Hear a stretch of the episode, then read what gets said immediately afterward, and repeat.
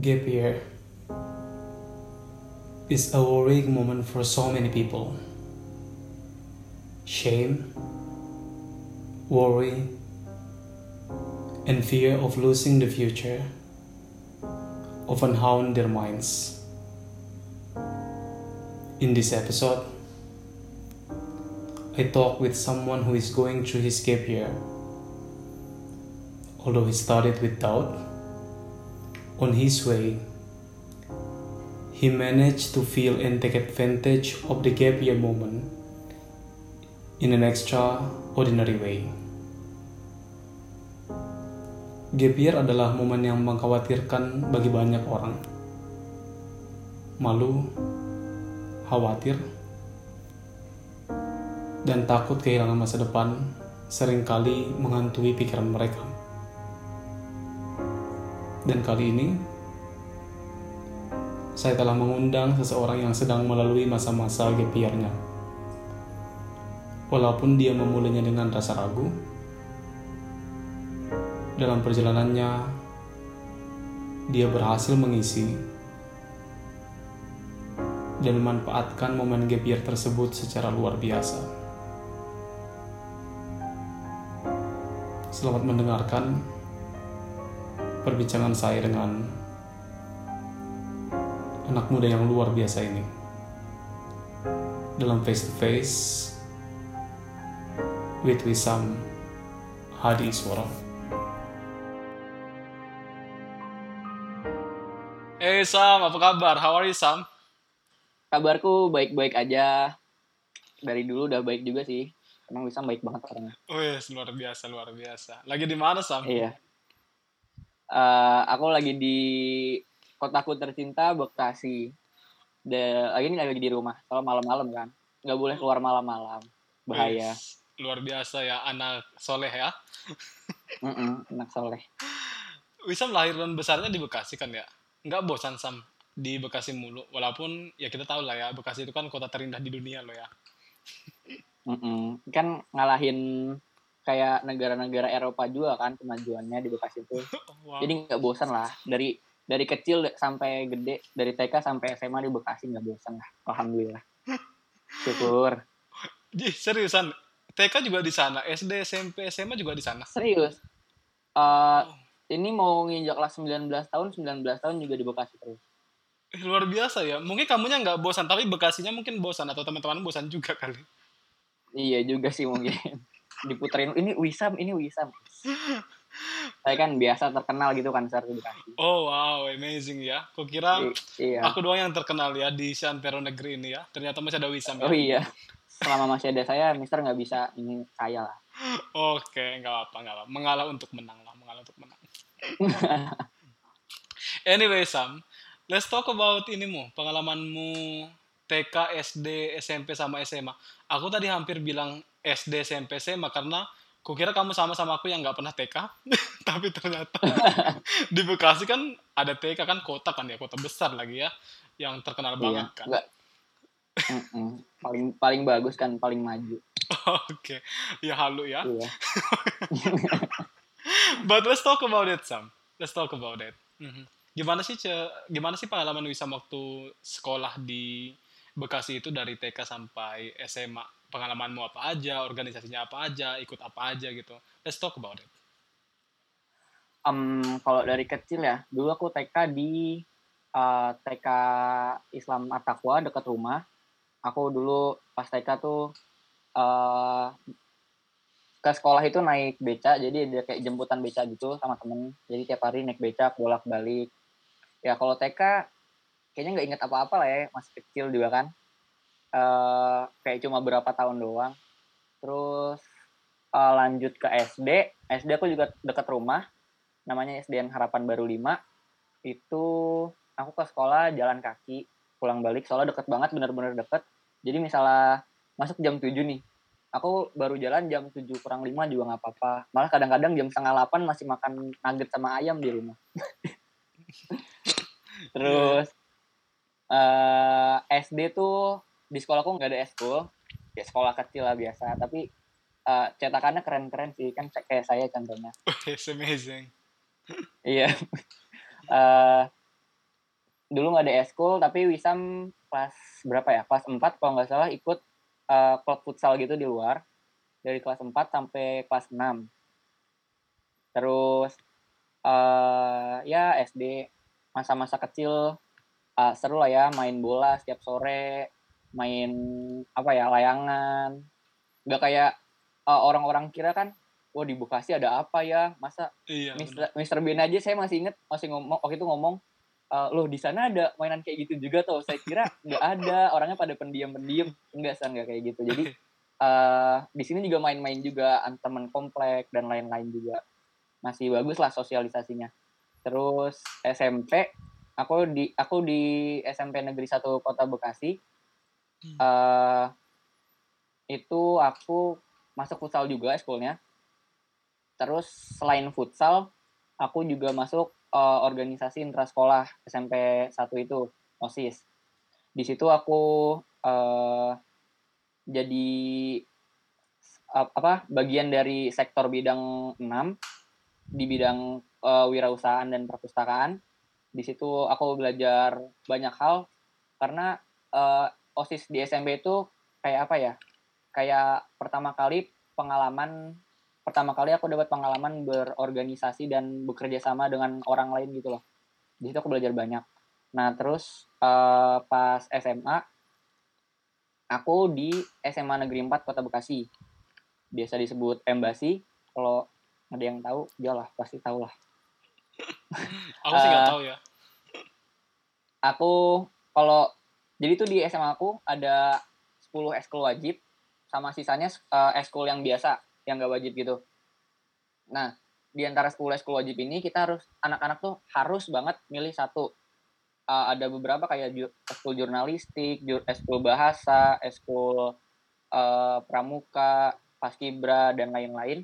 Dan aku milih eskul uh, eskul bahasanya namanya Lingua. Lingua itu uh, fokus di bidang bahasa uh, Jepang dan Inggris. Jadi uh, visi misinya itu mengembangkan dalam hal sastra Jepang dan Inggris gitulah. Ber Terus. Berarti Wisam bisa bahasa Jepang sama bahasa Inggris juga ya? Uh, aku nggak fokus di bahasa Jepangnya sih, cuma uh, kayak inceran pertama aku tuh bahasa Inggris kan. Hmm. Jadi aku masuk eskul masuk masuk eskul itu dan kalau tentang Jepangnya itu ya suka hal-hal sedikit sih kayak aku suka kebudayaan Jepang, aku suka uh, kehidupan di Jepang gitu loh kan kayak lihat wah di Jepang tuh orangnya bersih-bersih ya atau kebudayaannya gimana. Terus aku juga suka nonton anime kan. Jadi tahu-tahu sedikit lah. Aku aja kalau di sekolah dipanggilnya wibu loh sekarang. Apaan tuh?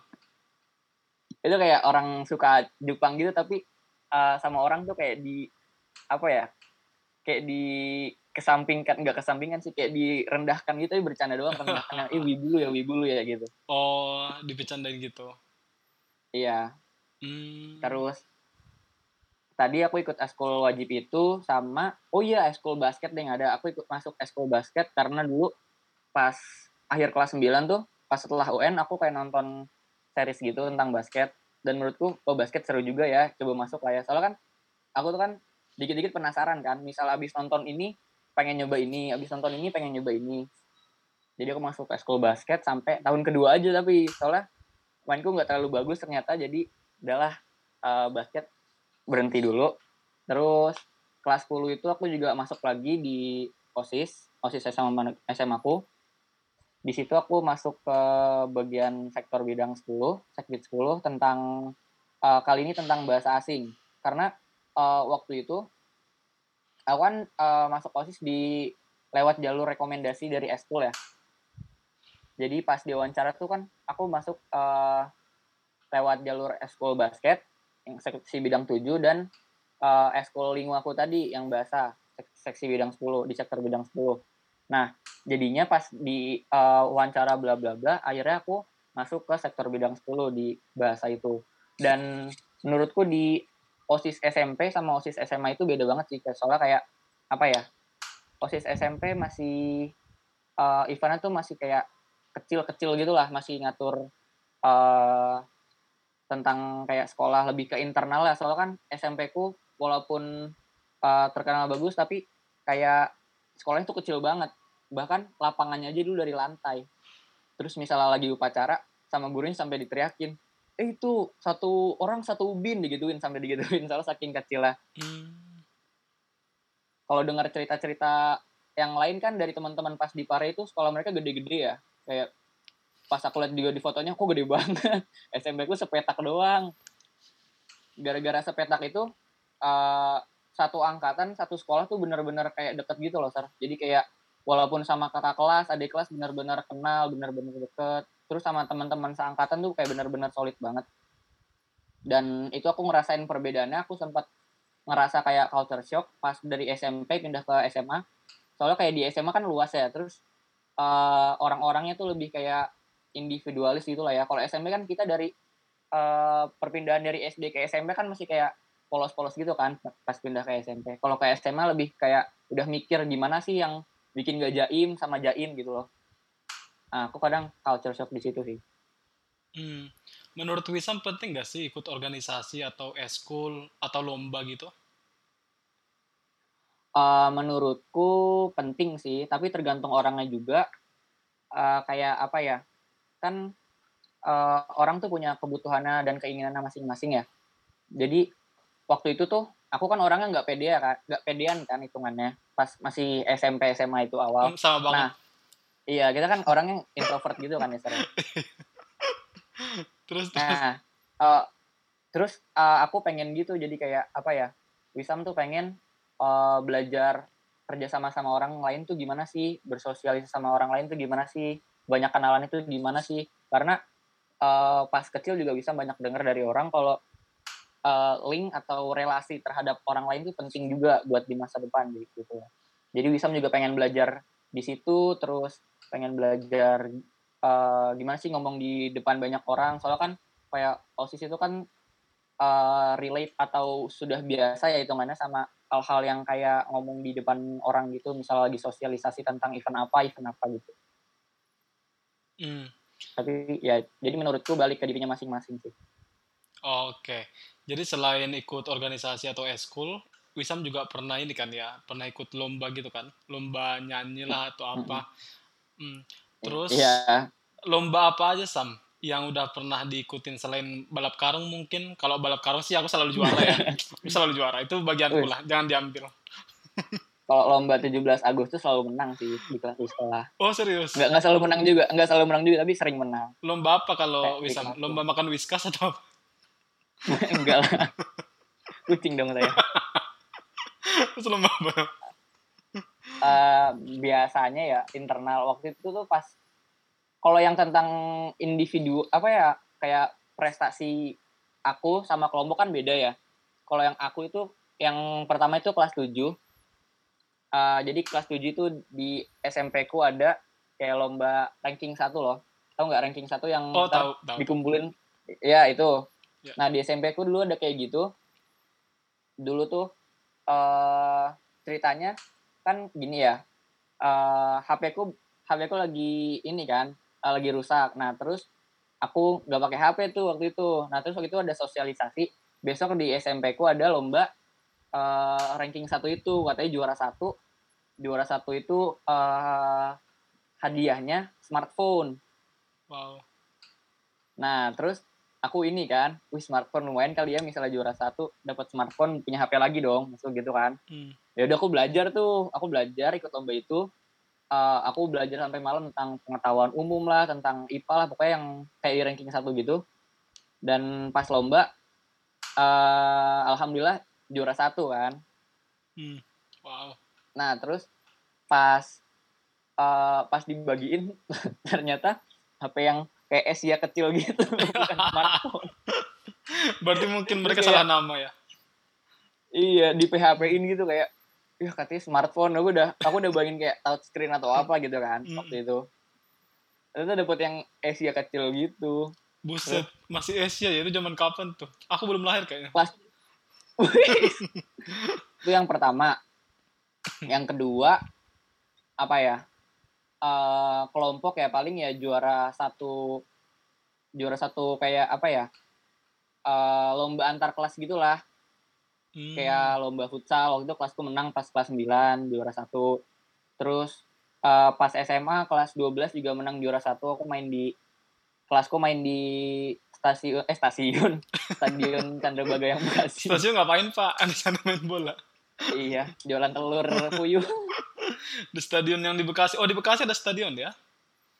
Ih, ser, jangan main-main. Soalnya Aku nanya pas ya. Allah. Nanya kan ada Oh, berapa iya. stasi- stasiun lagi stadion. pas GBK direnov, Persija mainnya di Bekasi loh, Ser. Seriusan? Iya, jadi di- jadiin ininya di Bekasi. Di base-nya. stasiun mana? Stadion. Stadion Chandrabaga namanya, Ser. Oh gitu. Itu kelas 12, terus kelas 11 aku juga ikut lomba kayak eh, lomba aransemen lagu gitu. Hmm. Aku jadi eh, vokalisa terus eh, juara satu. Dari Ya walaupun dari lima orang eh, lima kelas doang sih. Tapi tetap bangga lah saya. ya Kita bangga harus lah. bangga terhadap ini. Iya. Tetap appreciate tentang hal yang kita capai. Eh aku aja bangga. Coba kalau aku ikut di situ, ah pasti juara satu. Uh, pasti kalah lah saya. Soalnya Mr. Ben bagus banget kan soalnya. Enggak Saya aja pas di camp pas Mr. Ben nyanyi, uh ini bagus banget suaranya. Eh, bagus Pasti untuk ikut Masterchef. bagus untuk dihujat. Gua aja master chef lagi. Soalnya bagus untuk dihujat ya, gitu. Iya. Tapi luar biasa lah itu Sam. Bisa juara satu dari lima lo ya, walaupun ya. Dari Amazing. situ aku udah mulai pede sih. Oh, berarti belajar PD juga dari situ ya, dari terlibat Iya. dalam berbagai kegiatan ya. Mm-mm, dari ba- banyak kegiatan itu kan pasti juga ada hal-hal yang bisa diambil kan.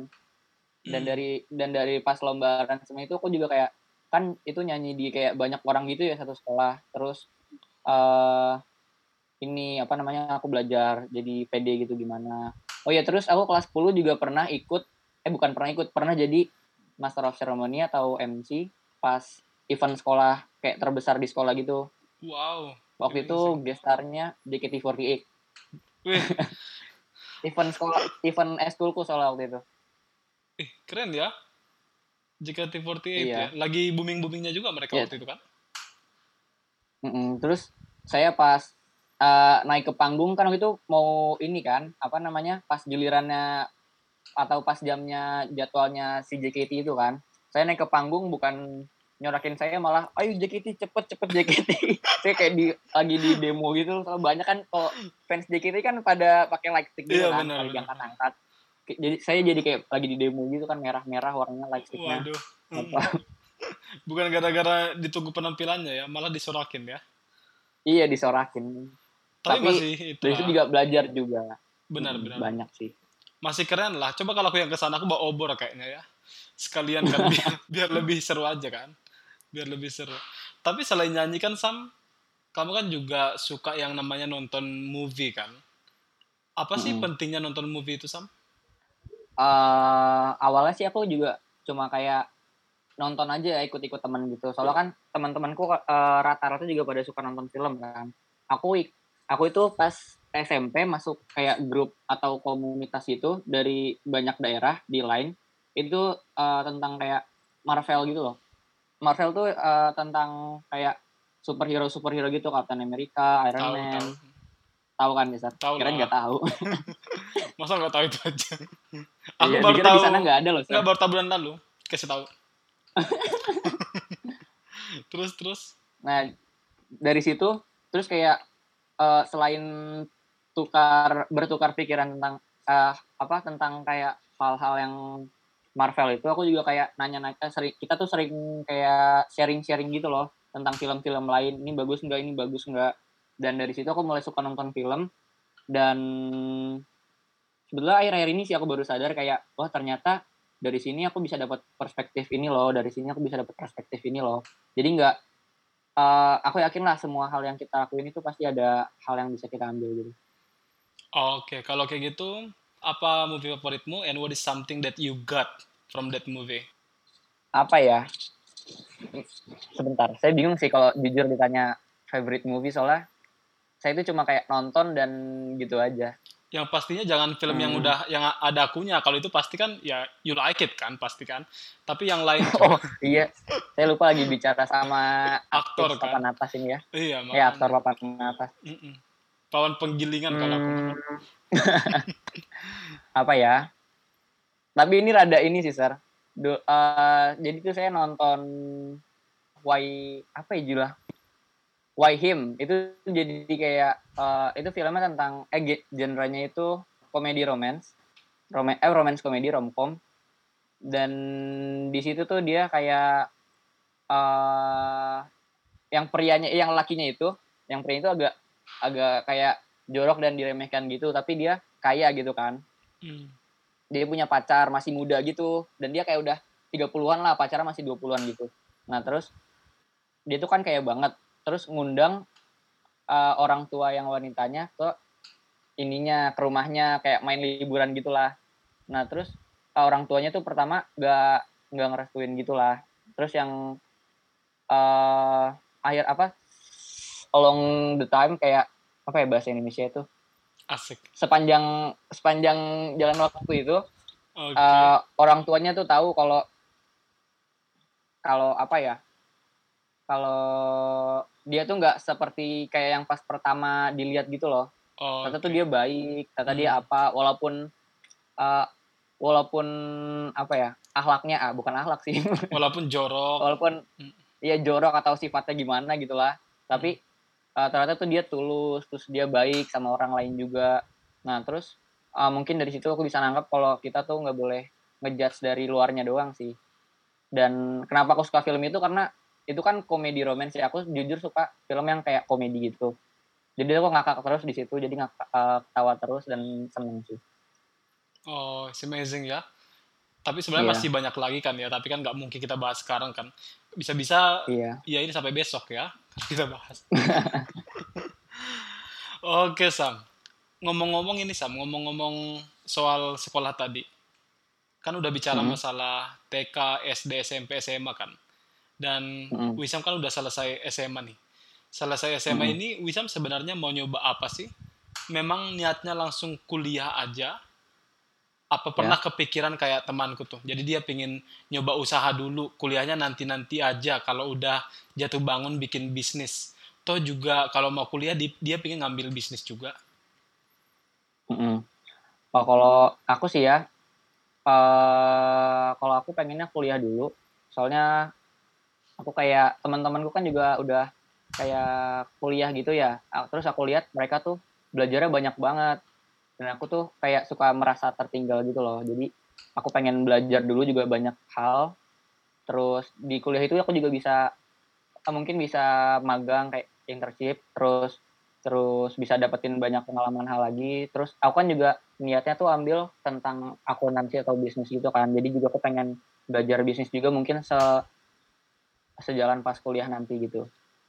Jadi uh, aku niatku yang terdekat ini aku pengen kuliah dulu sih. Oh gitu. Hmm, uh, pengen ngambil apa aja tadi Sam? Jurusannya? Karena ada beberapa opsi pasti kan? Gak mungkin cuma satu. Mm -hmm. Aku ya aku udah pengennya rencananya daftar di beberapa kampus lewat beberapa jalur dan semuanya itu jurusannya akuntansi dan administrasi bisnis. Hmm. Dan itu yang sedang kamu siapkan setelah pulang dari Pare kan ya? Iya. Dua setengah Pasti. bulan tahun terakhir ini. Hmm, dua setengah bulan di tahun terakhir ini. Oh, dua setengah bulan di tahun terakhir ini. Iya ya. Di tahun 2001 ini. Iya 2021. Kan kamu kan baliknya Januari kemarin kan ya, tanggal berapa gitu? Iya Januari. Tanggal 20-an akhir lah, pokoknya akhir Januari. Oh iya ya. Eh Sam, let's talk about kampung Inggris Sam. Aku penasaran juga mengenai yes. pengalamanmu di kampung Inggris. Kan di sana juga kita ketemu kan. Ya kalau kita nggak ketemu mm -hmm. di sana, kau pasti merasa menyesal kan dalam hidup ini kan. Pasti. Oh iya kayak, oh dulu saya ke kampung Inggris kok nggak ketemu Mr. Bean gitu ya. Iya makanya. Jadi ya let's talk about it. Keren banget. keren banget kan orangnya. Luar biasa uh, sih. Gimana ya? gimana? Dulu tuh aku pas pertama ke Pare itu, aku kira tuh di sana tuh cuma kayak sawah terus bener-bener desa gitu loh sir saya saya dulu males soalnya kan saya jujur uh, saya tuh lebih suka kayak daerah kota gitu ya daripada daerah desa kan. Saya nggak suka uh, apa namanya daerah yang kayak kotor atau berlumpur-lumpur gitu. Ini bukan gimana sih cuma kan orang punya uh, preferensi masing-masing benar. Iya sifatnya masing-masing kan. Kalau saya apa uh, kebetulan nggak suka yang kayak gitu. Dan ternyata di Pare itu uh, pertama tentang daerahnya tuh ternyata nggak sedesa itu masih banyak kayak ruko-ruko masih banyak rumah sawahnya juga uh, banyak juga. Jadi uh, seimbang lah uh, porsi kayak hal perumahannya sama uh, hal yang alam-alamnya gitu. Jadi uh, masih bisa refreshing ke alam masih bisa refreshing ke kafe-kafe atau main-main gitu sama teman. Di kediri kan juga banyak tempat-tempat uh, wisata gitu yang bisa dikunjungin ya jadi kayak gitu sih. Terus kalau itu tentang uh, daerahnya. Kalau tentang pengalamannya aku belajar juga sih banyak dari teman. Soalnya aku kan di sana hitungannya muda gitu ya.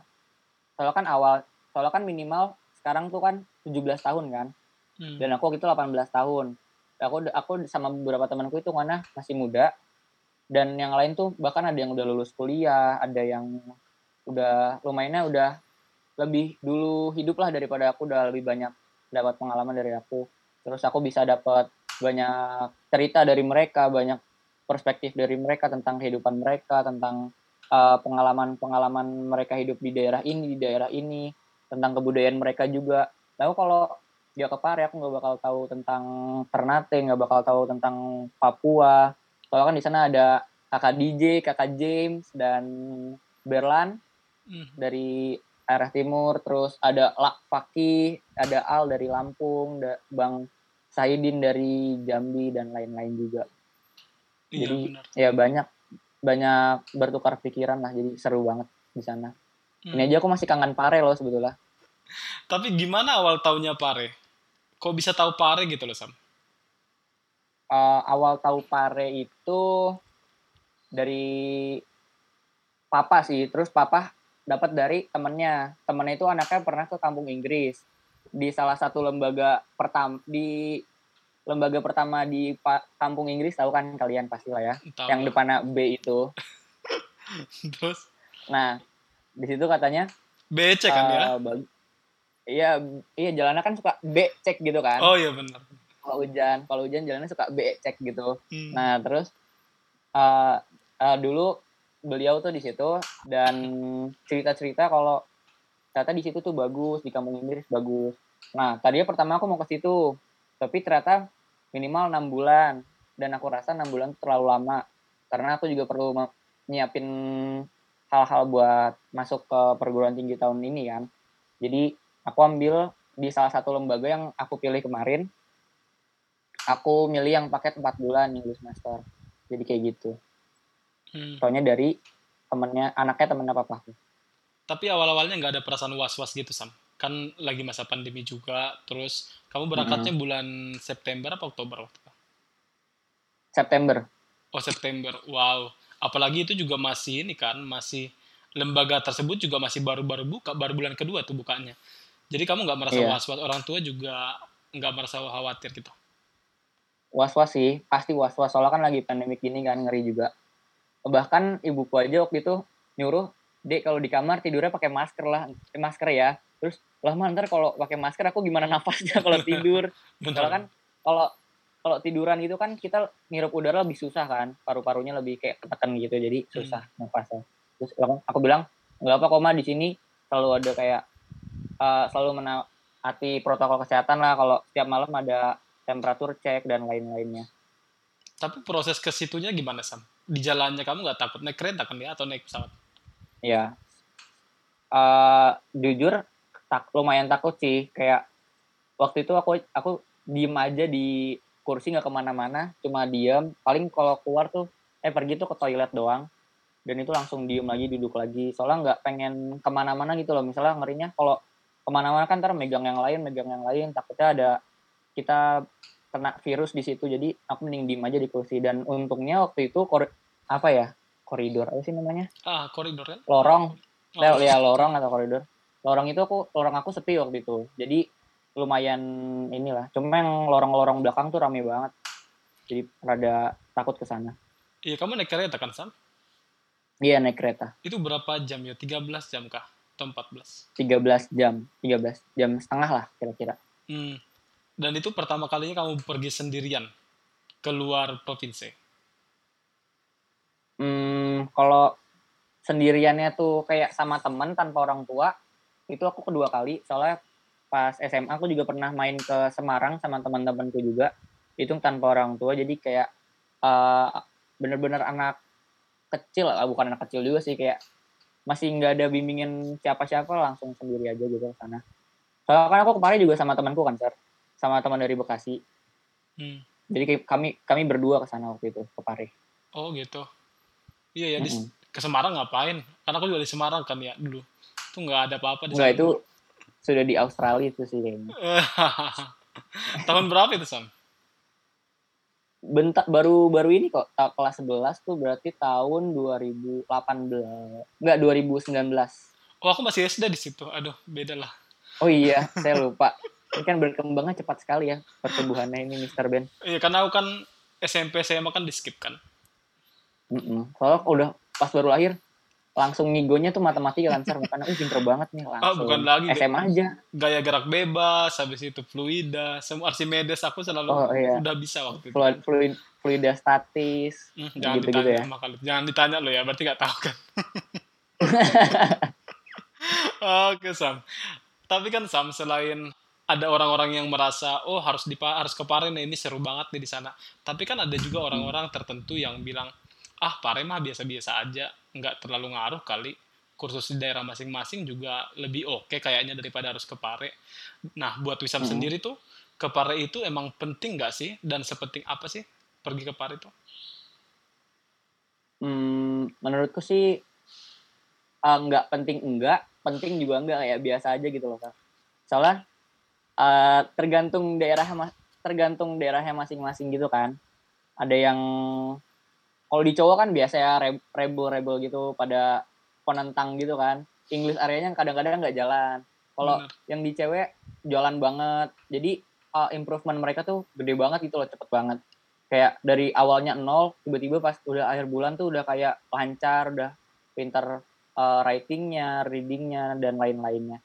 Nah terus uh, jadi menurutku kayak itu misalnya mau ke Paren ya mending kalian sama temen dan udah punya janji sama teman kalau di sana tuh benar-benar kalian pengen belajar bahasa Inggris. Atau misalkan kalian ke sini sendiri kalian di sana harus cari temen yang bisa diajak janji gitulah eh mis kita harus benar-benar belajar ya kita harus nerapin English areanya gini-gininya. Soalnya di Pare kemarin tuh aku kayak begitu dan uh, alhamdulillah ada kelasku itu sama teman beberapa temanku tuh bisa diajak kayak gitulah hmm, berarti ada juga yang nggak mau komitmen belajar gitu Iya, ada juga yang nggak mau. Hmm. Soalnya kan tergantung niat masing-masing lah ya. Walaupun niatnya awal kita pengen belajar, tapi di jalan-jalan kita udah bosen dan akhirnya malah males, kan juga ada yang kayak gitu. Terus ya kayak gitu. Iya benar juga sih. Dan kita juga waktu itu kemarin itu pas di camp kita itu awal-awalnya juga ini kan kita bahasa Inggris bla bla bla lah. Tapi lama kelamaan mungkin capek mm -hmm. kali ya. Jadi yeah. pakai bahasa Indonesia gitu gitu ya itu sih benar banget. Ini masalah komitmen aja dan kemauan sih. Ya kalau kita mm. mau berkomitmen dengan itu ya ya pasti bisalah cepat progresnya ya. Ya kalau enggak mah beda lagi. Mm -hmm. sama tadi yang kamu bilang kalau cewek progresnya cepat bisa langsung lancar bahasa Inggrisnya writingnya bagus. Kalau cowok mungkin makin pintar ngibulnya ya. Iya. Oke sam tapi anyway, so, apa ya hal yang paling kamu suka dari Pare? Uh, di sana tuh gimana ya? Suasananya enak gitu loh. Banyak uh, anak mudanya, kita bisa kenalan sama banyak orang. Terus uh, banyak yang tua juga, kita bisa belajar juga. Terus di sana tuh, tuh daerahnya kayak apa ya? Ya, unik aja gitu. Aku pas di Pare tuh bener-bener pengen pulang, cepet-cepet pengen pulang. Baru minggu kedua aja, aduh kita di sini tinggal berapa minggu lagi ya. Padahal baru minggu kedua loh. Dan aku di situ empat bulan ngambil paketnya. Dan nggak nggak kerasa ternyata udah mau akhir waktu aja kan. Udah selesai uh, masanya. Terus pas pulang di Bekasi tuh kayak aduh pengen banget balik ke Pare lagi di sana seru. Dan aku bahkan uh, punya rencana nanti misalnya punya waktu lama atau libur kuliah gitulah aku pengen ke Pare gitu. Kayak belajar ngambil paket IELTS buat belajar IELTS dan ya gitulah contohnya menurutku harus sih Sam kalau itu selama liburan karena juga aku dulu mikirnya kayak gitu mm -hmm. tapi karena ya biasa lah ya orang luar luar Jawa tiba-tiba ke Jawa tiap libur semester itu aku pergi ke Jawa yang lain gitu loh ke Bandung atau ke mana jadinya yang rencana awal aku harus ke Pare tiap libur semester tuh nggak pernah jadi. Jadinya malah setelah selesai S1 kan. Gitu sih dan ya aku nyesel banget sih waktu itu. Tapi kan ya udahlah udah udah lewat juga mau gimana lagi. Iya. Hmm. Selama di Pare itu Wisam pernah kena pare jahat gak sih? Kan booming tuh kata-kata pare jahat tuh. Oh, booming banget sih itu. Setiap ada ini, hati-hati kena pare jahat. Sebetulnya saya rada apa ya, rada risih sih dengar kata pare jahat itu. Tapi uh, pare jahat kan dibagi kayak beberapa kategori ya. Ada bisa perpisahan sama pacar atau sama sahabat, sama teman-teman gitu. Dan aku yang pacar nggak ada sih, aku di sana nggak pacaran.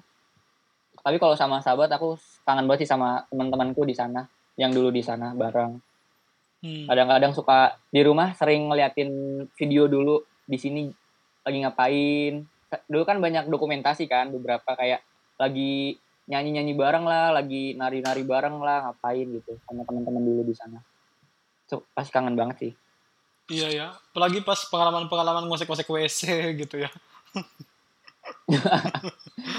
Iya di di Pare tuh bener-bener belajar jadi mandiri juga sih. Soalnya kan apa-apa juga kita yang ituin sendiri. Ada kamar yang kotor banget, nggak pernah dibersihin, sama ada kamar yang orang-orangnya rajin bersihin. Samping kamarku itu ada Siapa dikatain gudang. Ada orang kamarku samping. Bentar, bentar aku ingat dulu ya. Siapa ya itu? Aku udah mulai lupa lah. eh itu anak-anak aku Mereka tahu. ini- iya anak-anak Mr. Ben. Emang ajaran Mr. Ben ini. Ali, kalau kalian dengar Ali, Rehan, Hai kawan-kawanku, apa kabar kalian semua? yang kubawa ini kan, kubawa yang kubawa kabur itu kan. Iya, yang Mr. Ben dilempar ke laut itu. Kurang aja. Ntar suruh denger aja story ini. Kasih tahu di menit berapa suruh denger gitu ya. Eh janganlah. Eh tapi kamu tahu nggak sih Sam awal dari awal kata dari pare jahat itu bukan awal kata ya tapi awal dari munculnya kata-kata pare jahat itu.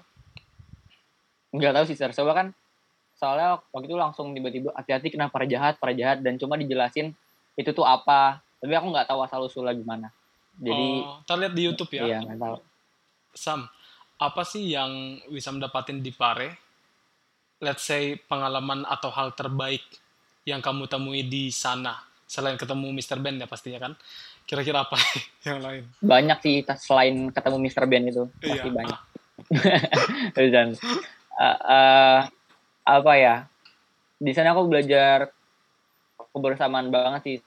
Soalnya kan eh aku tuh kelasku sen- kelasku sendiri yang nggak pernah diganti dari bulan pertama sampai bulan ke akhir sampai bulan akhir bulan keempat itu kelasku benar-benar nggak pernah diganti membernya nggak kurang nggak nambah dan situ kan berarti kan kita udah lumayan lama ya setelah bercanda bareng terus apa bareng terus. Jadi pas pisah tuh sedih banget kan lah hitungannya. Itu udah ngelewatin banyak hal bareng udah pusing belajar bareng seneng bareng bercanda bareng gitu kan. Dan ya itu sih kebersamaan terus pelajaran-pelajaran juga dari teman-temanku itu.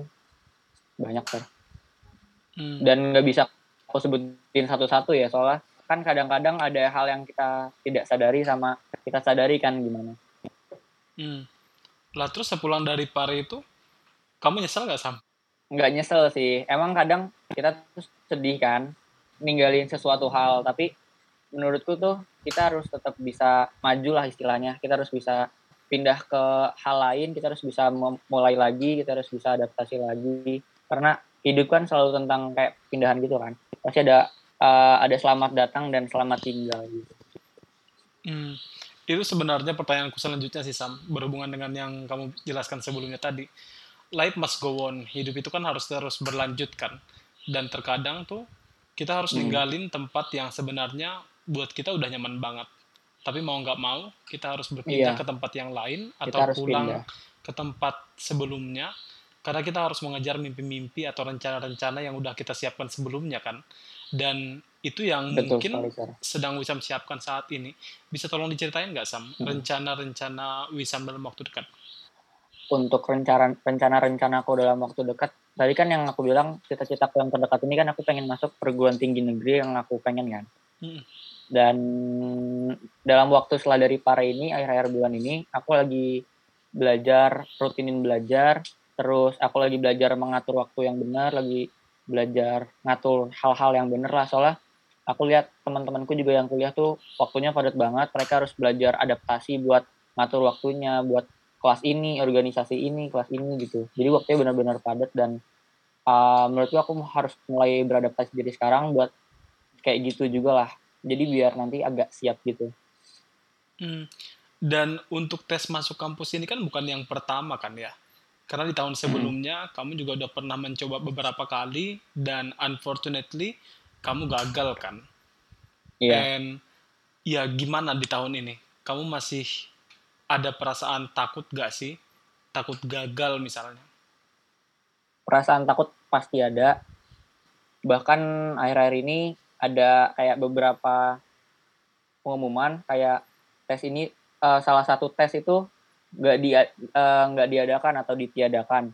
Dan it means uh, kesempatanku untuk masuk kampus itu kan lebih sedikit kan karena tesnya nggak ditiadakan. Jadi aku nggak misalnya kita ada tes baru lagi kan aku masih bisa belajar lagi aku bisa masih berkembang lagi buat tes itu. Dan pas ditiadakan itu aku lumayan sedih dan lumayan kayak panik gitulah takutnya nggak keterima lagi gitu kan.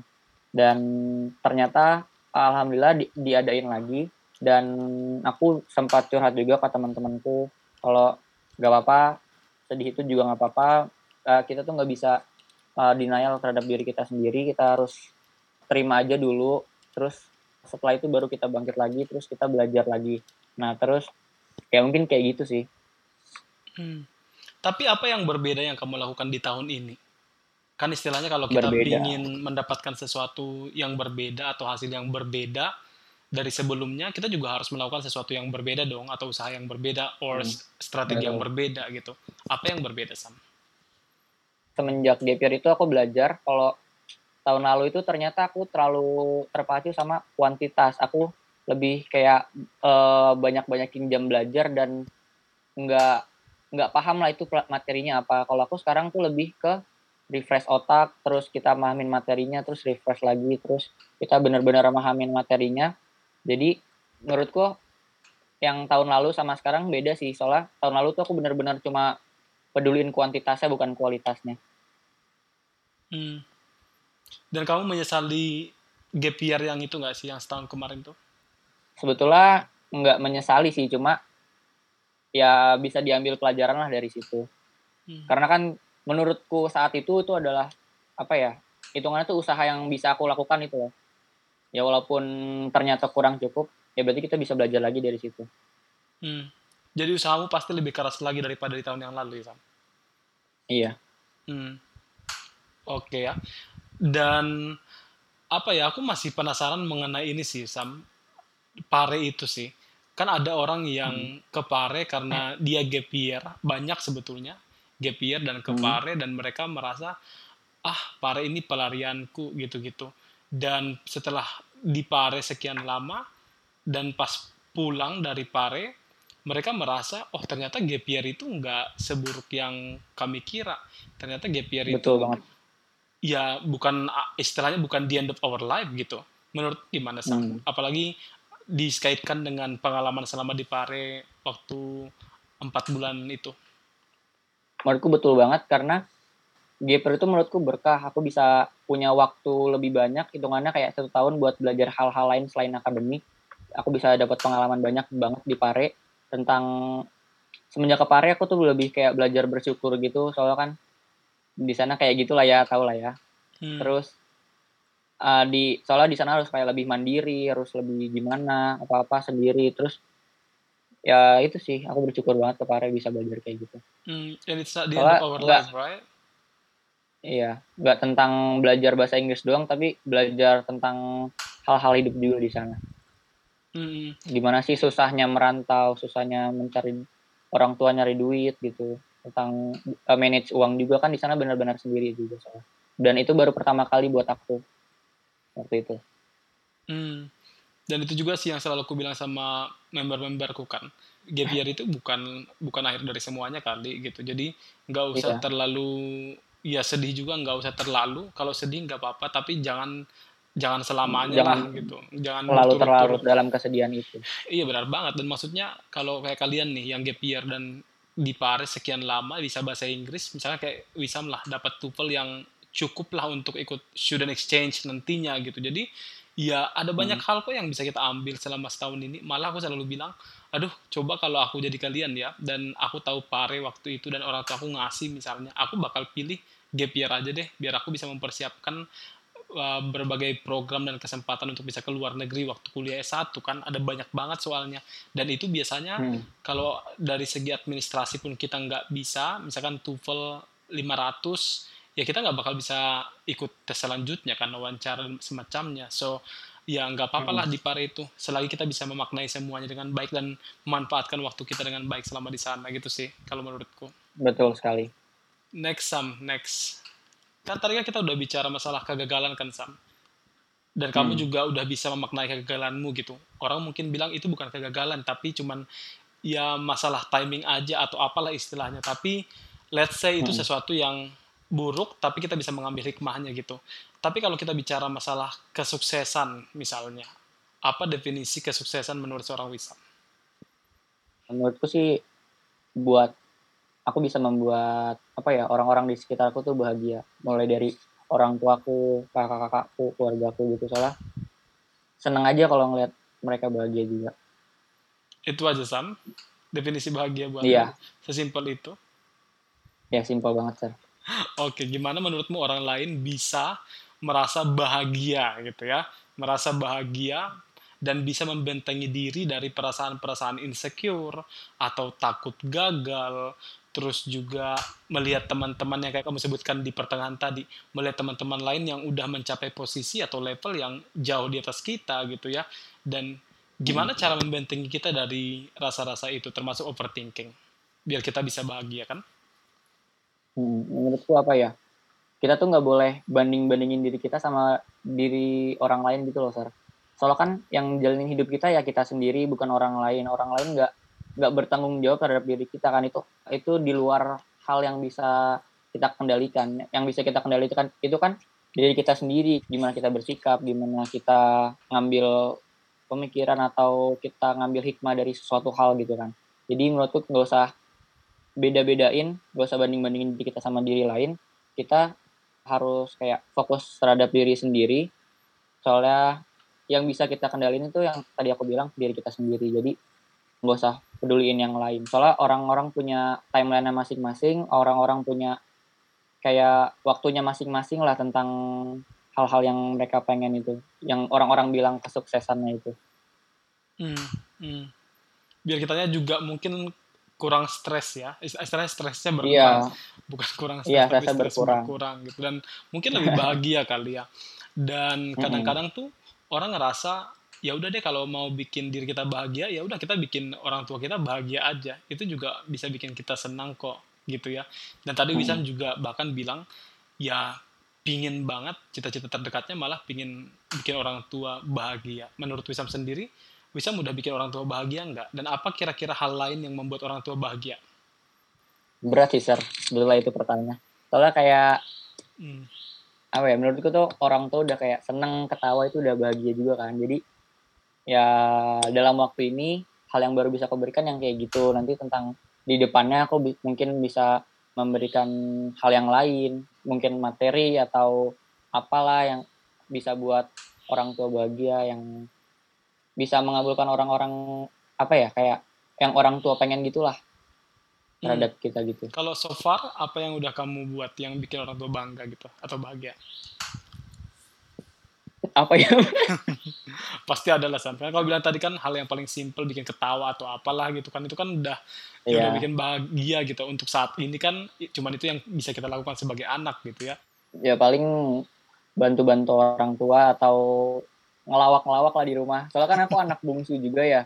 Jadi hitungannya tuh kayak Wow. refreshing bagi orang tua lah, digangguin lah atau apa. Aku juga sering gangguin orang tua terus ntar ketawa bareng gitu-gitu. Oke ya. Kira kamu bikin bisnis apa gitu kayak yang udah kau jelaskan di awal eh bukan di awal ya, tapi di chat kemarin tuh. Iya. Ya, itu buat ke depannya lagi lah nanti. Buat ke depannya lagi ya. Oke. Mm-mm.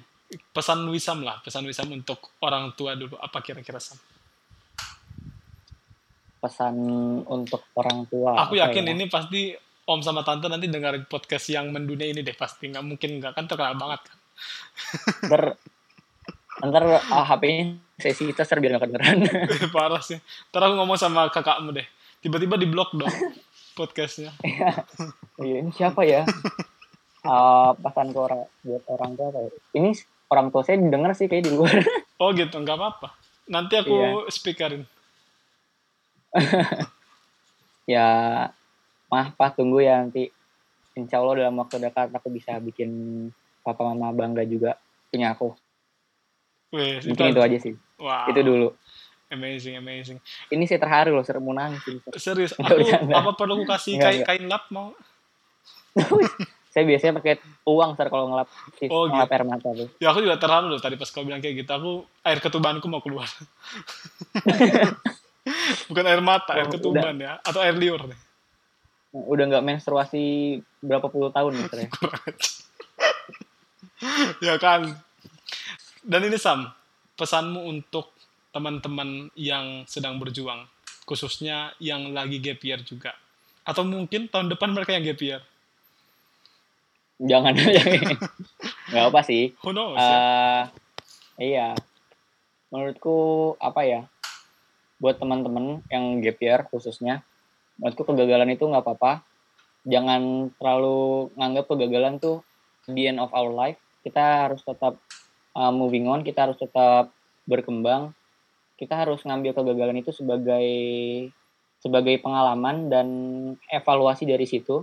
Kita buat berkembang lagi ke versi yang lebih baik.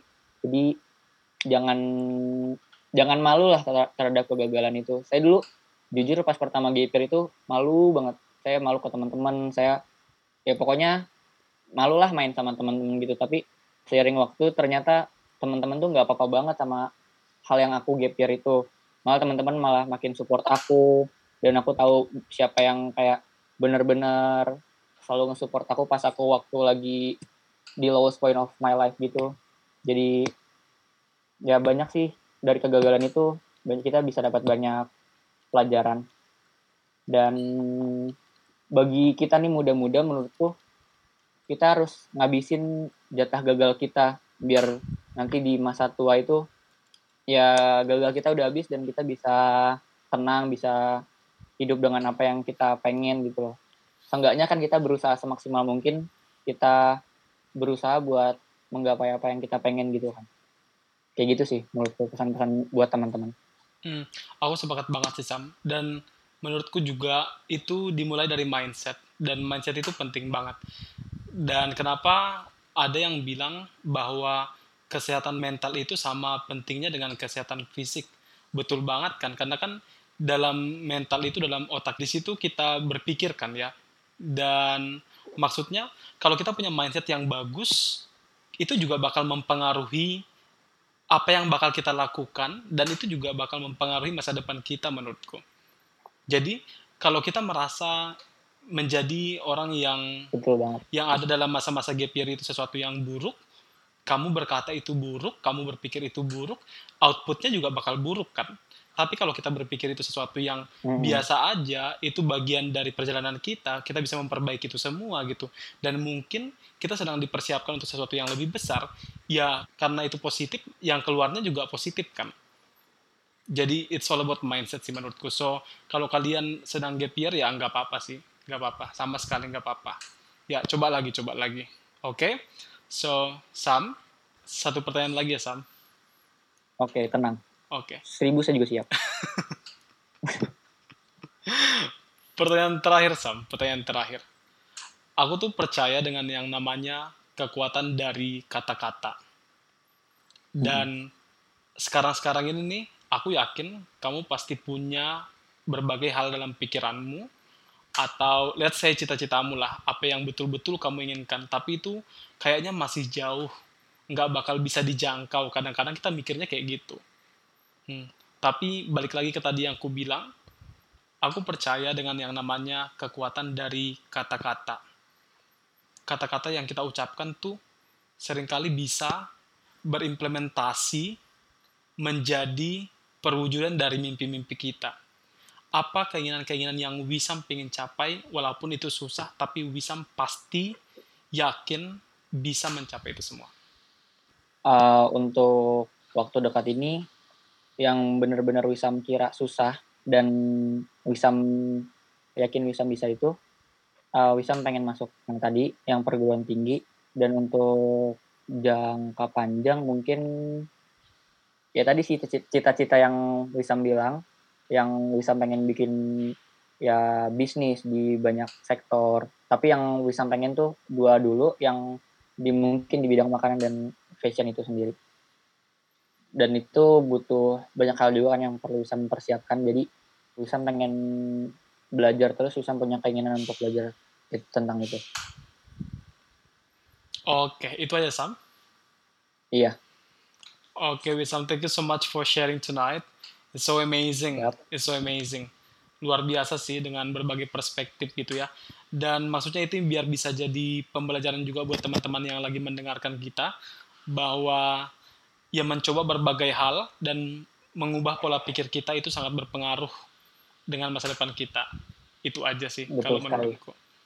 Dan thank you Sam, thank you so much. Ya, yeah, thank you so much Mr. for having me too because dari record podcast ini bisa menjadi kayak lebih mempertegas apa tujuan Wisam dari awal, apa yang pengen ingin apa yang ingin Wisam capai, bisa menjadi lebih ingat lagi terhadap itu dan makin bikin Wisam semangat lah itu kan. Oke Sam, good luck for your future and kabar-kabar aja apa yang mau dikabarin dan aku yakin pasti someday kalau kita kembali mendengarkan podcast ini kita bakal tahu kalau ternyata segala sesuatu itu mungkin kalau kita mau kerja keras untuk itu semua. Thank you Sam. I'll see you again Sam. Good luck. Bye. Thank you.